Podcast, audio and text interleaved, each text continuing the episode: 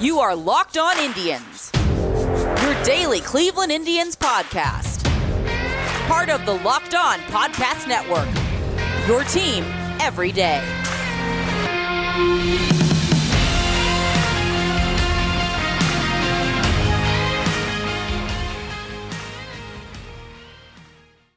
Hello, everyone, and welcome to Locked On Indians, brought to you again by Ohio vs. Everyone. Ohio vs. Everyone is the fantastic new sports site that is all about the Ohio teams you love, written by Ohioans for Ohioans. That is Ohio vs. Everyone, VS, to go check it out today. I know Matt over on the baseball side of things. He is a great guy, he knows his stuff. If I go over there right now, Cleveland Indians need to improve their batting, or Cleveland Indians need to call up Nolan Jones. Talked about that already. Uh, there's a lot of things the Indians need to do, and it's mostly uh, offense based over here right now, and that's because the Indians are struggling in those areas. So go check out Ohio versus everyone today. Ooh, so I'm recording this as the Indians are currently up five nothing in the seventh inning.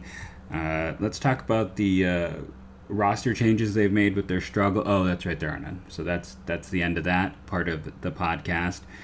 Uh, we already talked about Shane Bieber's game from Thursday on the Friday podcast. We'll talk about the three games this weekend, performances, issues, things that have arisen. Uh, I have so much to talk about in so little time.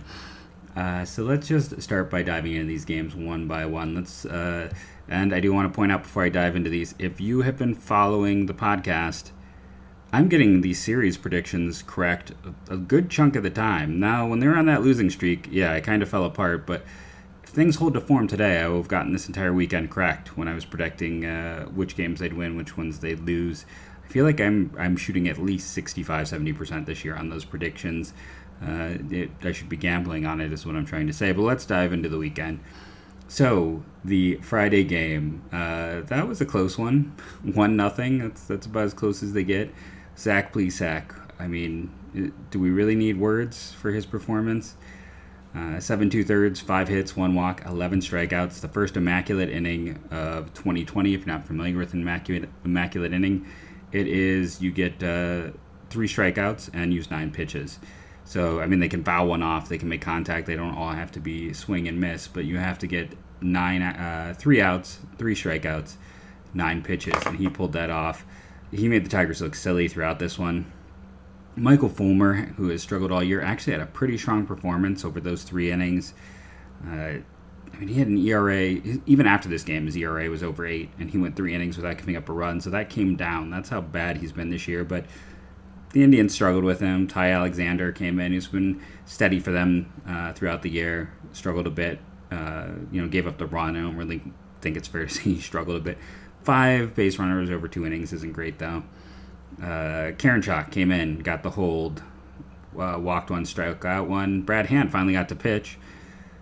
Two strikeouts, one hit, and he is yeah. I man, I was wrong on Brad Hand. Okay, let's just say it there. Boy, I blew that. That is a piece of analysis I was not even remotely close on.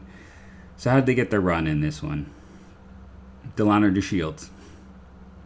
Right? I mean, that's what it comes down to. He scored the only run in the game sacrifice fly by Lindor. Shields had a triple. Lindor gets the sac fly. They get a run. They had five hits in this game, two by Jose Ramirez, uh, Jordan Luplow, Loop Low, Loop Low. Sorry, uh, had two walks, so he is the only other. And then Roberto Perez had a hit and a walk. So those are your three guys who, and two walks by Lindor. I'm just failing here to read a box score to you. Uh, those players all got on multiple times. Uh, Carlos Santana, Franmil Reyes, those two have been scuffling. But uh, a win is a win, and for a team that had been on a massive losing streak, winning two in a row was great. So now let's talk about this Saturday game. Uh, there's so many issues on display in this game. It's almost hard. I, I feel like this game alone is going to take at least half the podcast. We're going to talk about it, go on a break, and come back and talk about it some more. Triston McKenzie, four innings, six hits, three walks, one earned run, three strikeouts, nine base runners in four innings. Not the best. Uh, my buddy Justin Latta. Oh, I did not save that tweet. I had it open and now it's gone. Uh, he had a thing out about. Well, first it started with Zach Meisel.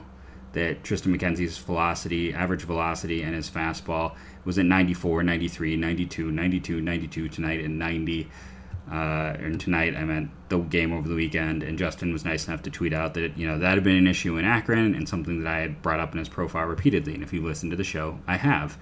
And inconsistent velocity on his fastball, he's been all over the place. Has been a big issue for him, and part of the reason I thought, along with him being more of a two-pitch guy, that uh, being a reliever might be his uh, future. And in this game, he was taken out because four innings, 79 pitches, he's just not sharp. And that is a. Your fastball has to have elite, elite movement to work there. And you wonder against a team, uh, you know, we talked about this is not a bad team. There are some interesting bats and hitters in here. But once you get past Reyes, Castro, Candelario, the rest of this lineup has struggled this year. They are scuffling with and dealing with injuries. Could McKenzie have gotten away with what he got away with against a better team? Probably not. Uh, and that's going to continue to be my concern when you look at McKenzie long term. I, I still lean towards more of a reliever. It's why I haven't jumped up my profile on him. You know, it, I don't take a good two months is something that's going to make me completely change my scouting report what I've seen, what I've built up over the years. Uh, so I, I, can totally be proven wrong, and maybe he'll start to to be a little more consistent. But that consistency just has not existed over the past three years. Quantrill with maybe his best outing. Wittgren is fantastic, and then Maton comes in and just gets destroyed.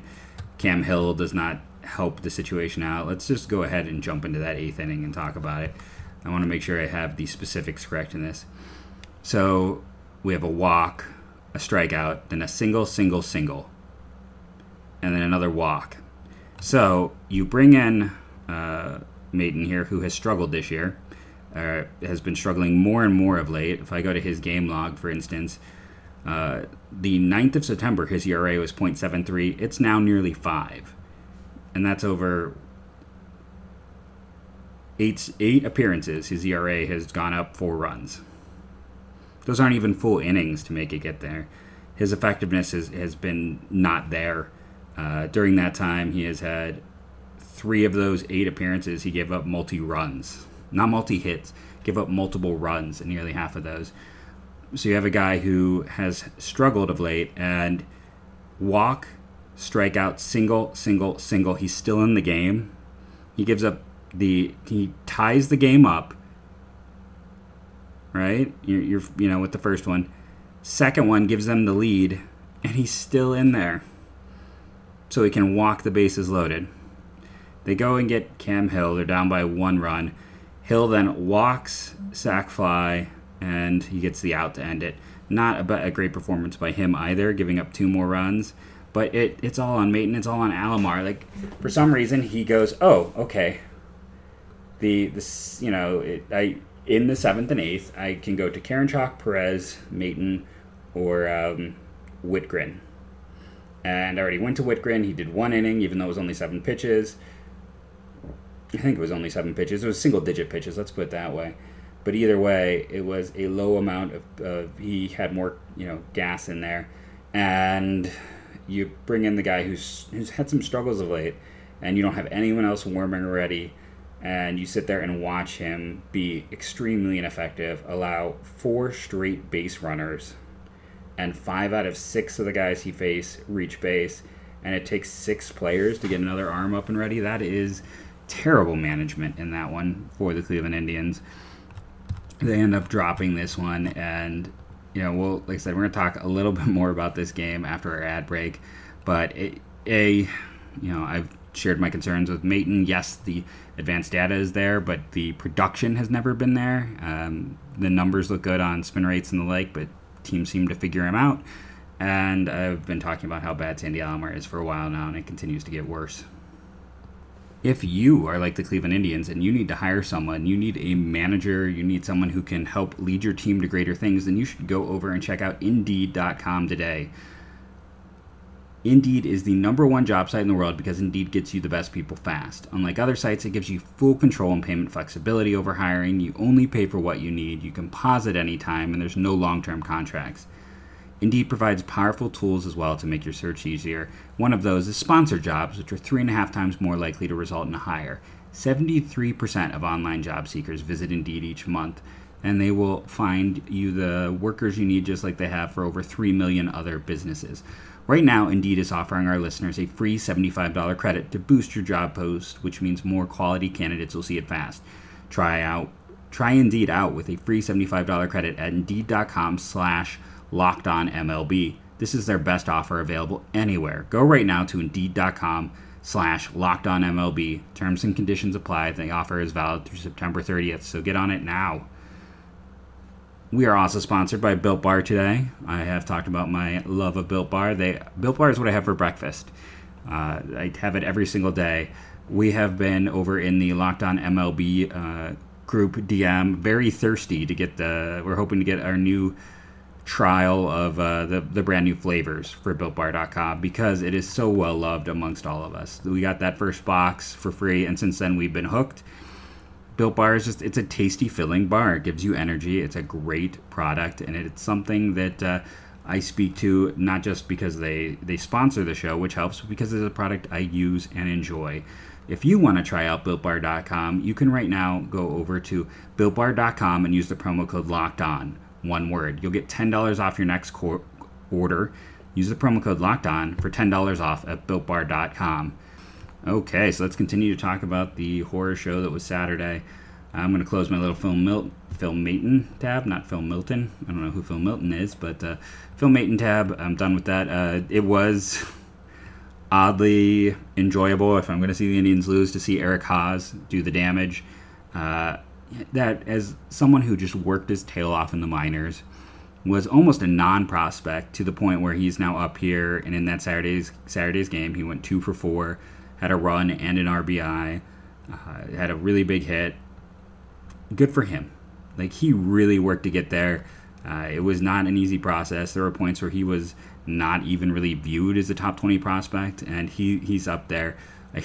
I mean, you got Castro, you got Haase. Uh, it's definitely a former Indians revenge tour to a degree when you face the Tigers. But let's talk about the positives in this one. Hey, they scored two runs. That's better than most nights for them. Jose Ramirez, we'll talk about him more in a second. He had his 10th double of the year. Franmil Reyes had his 10th double. Uh, it was his first extra base hit in weeks. Lindor also had a double in this one.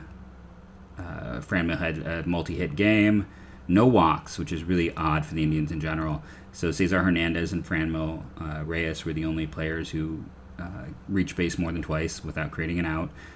Uh, both runs came via Jose Ramirez. He had the uh, two out RBI, or got both runs, knocked in both guys as a two out uh, RBI situation. We talked about, you know, Maton and Hill not being great, the issues with McKenzie. Quantrill and White Wittgren, were both nice to see, and Quantrill is could be an important part of this team. Either is a kind of like Chris Devenski was, I think, for Houston back in the day. He could be that multi-inning relief weapon for the Indians, or maybe they're able to stretch him out, work with him, and turn him into another potential starter for this team. So while I've been talking to you, uh, Jose Ramirez homered again uh, in this one. He is a multi-home run game that he's up to 15 on the year. That's impressive to say the least. Uh, wow. You know, I'm not paying attention to the game. It's kind of, like I said, it's a side thing, it's a background thing while I'm recording, but I'm just kind of in the the shock surprise of seeing another home run by him with as bad as the Indians have been this year. Uh, Jose Ramirez has come back, and you know he's had his cold streaks, but uh, there's no doubt he is the Indians' best hitter this year by a significant, significant margin, and he just continues to perform. If you're looking at home run leaders, if you're curious about that, the two tonight would tie him for eighth uh, um, in baseball. Now, there's some interesting players when you look at this list. You know, the t- uh, how many people realize Luke Voit with 20 leads baseball? You go down Adam Duvall. Remember him, who was with the Reds and the Braves, and there was talk he may not have a spot to, to hit in the batting order. Uh, he's got 16. He's tied with Nelson Cruz and Mike Trout and Mookie Betts and Machado. 16. Uh, what a bounce back year for him. What a good get. Someone I advocated the Indians to try to sign in the offseason, Kole Calhoun, who was a pretty cheap get for the Diamondbacks, also has 15. And Teoscar Hernandez, who was one of those guys talked about uh, as a possible Indians trade candidate, was sitting there at 15 as well. Just some fun names to discuss when we talk about Jose Ramirez and 15 home runs, tying him, putting him amongst the top 10 home run hitters in both leagues. Overall, through this game, uh, Luplow, two hits. Jose Ramirez, of course, two hits. Franmil has two walks in this one and uh, they only have three walks in general. Lindor with the other walk. Santana just continues. I mean, his on base percentage just dropped nearly 20 points. I feel like over the last two weeks, uh, he is just not the same guy. There's a 0.0% chance his option gets picked up. Uh, I don't know exactly what the plan will be if they will try to bring him back on a cheaper deal, but yeah, he is not getting picked up. Uh, Carlos Carrasco, six and two thirds right now, one hit ball. He has allowed two walks, struck out 10. What a game by him. Uh, what a rebound year in general. He, again, has had his ups and downs, and there was that stretch in the middle where he, there was some, you know, we debated if he should consider, you know, if you consider maybe moving him out of the rotation. Is there any debate anymore? At this point in time, I feel like you have to feel pretty, pretty good about Carlos Carrasco as a starter for the Cleveland Indians going forward. His ERA is now under three. Side note, just talking about some some basic statistics and some other uh, player performance. I am wondering if the seventh will be his final inning. At six and two thirds, he's over already over 100 pitches. It'll definitely be something to. Uh, I'll be curious to see. Uh, I tweeted out earlier in the day, you know, Matt Boyd, we looked at the advanced numbers, one of the worst pitchers in baseball. So, of course, he held the Indians to one hit for a good chunk of the game through the first four innings, basically, before uh, they were able to use some of that bottom of the lineup uh, magic, and Delino DeShields came through with a hit to get some runs across. Who is not playing well today? Uh, Mercado, two uh, at bats, two strikeouts. I believe he also has a sacrifice, maybe. Yeah. And Sandy Leon. Uh, again, I don't even think he should be on roster, but that's just me. Uh, Hedges is a better defender, and frankly, None of them bring anything offensively. So what's the point of having three cruddy catchers? So I really feel like with the Indians right now, the question is, of course, this outfield. Um, there are issues all over, we could point out, and offensively, there are a lot of places that uh, just aren't performing positionally. But when we're talking about the Cleveland Indians, what do you do about this outfield? I don't know how you can run Oscar Mercado out there. He is just, he's looked lost. He can't make contact. He's struggling to hit 150, let alone 250 or 200. You know, if he was the best center fielder in baseball defensively, you could maybe get away with it with as bad as his offense has been, and that's only a maybe. He is not. He's an above average. He's a solid defender. Uh, can we talk about why is DeShields playing center field and Mercado playing left? DeShields has no arm. Let Mercado play center and put DeShields in left. They can both handle the position. It's I don't like playing them both at the same time, if I'm being honest, but that is just silly to do it that way because DeShields is a center fielder. It's, well, they both are. Uh, let's make this about putting the best possible defense out there possible. Uh, this outfield, again, with the situation with the Cleveland Indians, they need to cut Sandy Leon. they just need to do that. What they need to do, honestly, let's promote Ka'ai Tom. Let's give him 10 games, let him play center, see if he can hit, see if he can bring something, give the opportunity. If you end up getting nothing, then you know you tried it and you can let him go.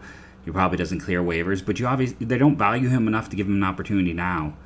Uh, so why do you care if you can't hold on to him? He's approaching minor league free agency. He's not going to stick around if he's not getting an opportunity. He's not on the 40 man. He needs let him try. What do they have to hurt here? Uh, lose one of their three catchers? They don't need three catchers. Uh, they, they can keep Beau Taylor as kind of the emergency guy. That's fine. Leon is bringing nothing to the team. See if Mercado can play. If you can enter a situation where Mercado or Mercado, I'm sorry, we know Mercado can't play. He's up next inning though, and that's why that came in. Ka'ai Tom, let's see, he played center field most of last year. Let's put him out there, see what he can do. The reports on his defense were middling, but uh, I would take middling defense, middling bat right now. That is a massive improvement. You could do some kind of platoon, maybe with DeShields and Naylor in the other spot. And I don't know what you do with Mercado. I, you can't run him out there with the way he's been playing. There's just no upside to it Um, you'd be better off having a pitcher hit right now than Mercado. That's what you're getting out of him. But then you need to do something. Uh, just if I took the approach to teaching that Sandy Alomar does to managing, I would show up to school every single day. I would teach the exact same thing, and I would never test or assess to see if kids understood. I would just assume things are fine. I would just do the same thing every single day and just repeat, repeat, repeat. No changes, no adjustments, no improvement, no improvement, no testing to see how things are going, and no thought beyond what has been put in place. Uh, this is just untenable. I, I mean, the Cleveland Indians can't win in the postseason with Sandy Alomar as a manager, and I'll say that because yes, bad managers have won, but when you look at a team like the Cleveland Indians who do not have the resources of some of these other teams, uh, Tito has looked his best in the postseason. I have had my issues with him over the years, but typically he's been more flexible in the postseason. He tries things. He's, you know, the year they made the World Series was a masterclass by him. Sandy Alomar teaches a kindergarten class, not a master class. If they go into the postseason, he's going to treat it the exact same as he's treated the regular season. There's not going to be adjustments, there's not going to be improvements, there is not going to be anything, and this team will be out very quickly in spite of the rotation they have because they're just going to have this lineup that hasn't changed in a month. They're going to have uh, you're going to have your pitcher go and probably have them over pitch deep into games, and then after that, you're going to just go by the book. Okay, A, B, C. Those are my relievers. We're not going to use Brad Hand unless we have a lead because we don't understand high leverage situations. And that is the situation right now, using that word again, uh, with the Cleveland Indians. This is a team that is going to make the postseason. Uh, I would. It still would take a pretty shocking collapse to not make the postseason. They're going to be a low seed. They'll face right now. I think it's the White Sox who they would face because they are the eighth seed. I want to say still, and they could lose in the first round. They could win. They have had a lot of success against the White Sox this year, but I don't like their chances of winning because they they haven't improved. This is a team that is worse since the season began because of the Clevinger deal, and I was fine with that trade. But then let Naylor play. Let's see if we have something there. Don't just turn him into a platoon bat. You don't have any other outfielders. You don't have anyone who's good enough to make you uh, think that platooning is worthwhile. Uh, let him play. Let him see what he can do. I mean, I'm almost turning around to the fact where I'm like, let Luplow, Loop Low play every day because the rest of this outfield has been that bad. Like, I was so anti that, but when you have nothing else, why not? And again, look at the Chicago White Sox. They called up Garrett Crochet. He's going to work out of the pen. I did not like that draft pick. Uh, he's got pretty terrible control and he's been hit very hard, but he's a lefty with huge velocity and a plus secondary pitch. Lefty with his velocity and two pitches. I think he could be a great reliever, but that's why I kind of gave him more of a second round grade because I thought more likely a reliever. The White Sox have called him up. They're running him out there because it gives them their best chance to succeed. Their first rounder from this year. The Indians have to add Nolan Jones to their postseason roster, or not their postseason. They have to add him to their 40 man roster at the end of the year, no matter what. And they still won't add him to the roster right now, even though he could have helped this team out. I mean, have Nolan Jones DH and put Franmil in the outfield. Franmil's defensive shortcomings aren't going to be any worse than uh, the overall valuation when you look at what you're getting by playing a Mercado in left field. Or when you look at the fact they played Domingo Santana out there for parts of the year um, early on. Do something.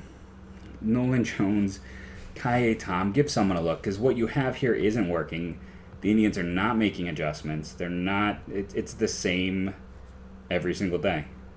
There's been no very minor movement in your lineup, in your rotation, and your bullpen usage. And the bigger problem is, I mean, we have seven games left. Probably too late to go and make a move, but it would have been good to see this team make a move you know, after the Kansas City series when you had 12 games left, or in the middle of the Kansas City series when you had 14 games left, get a look at some of those younger players, see if you can find something.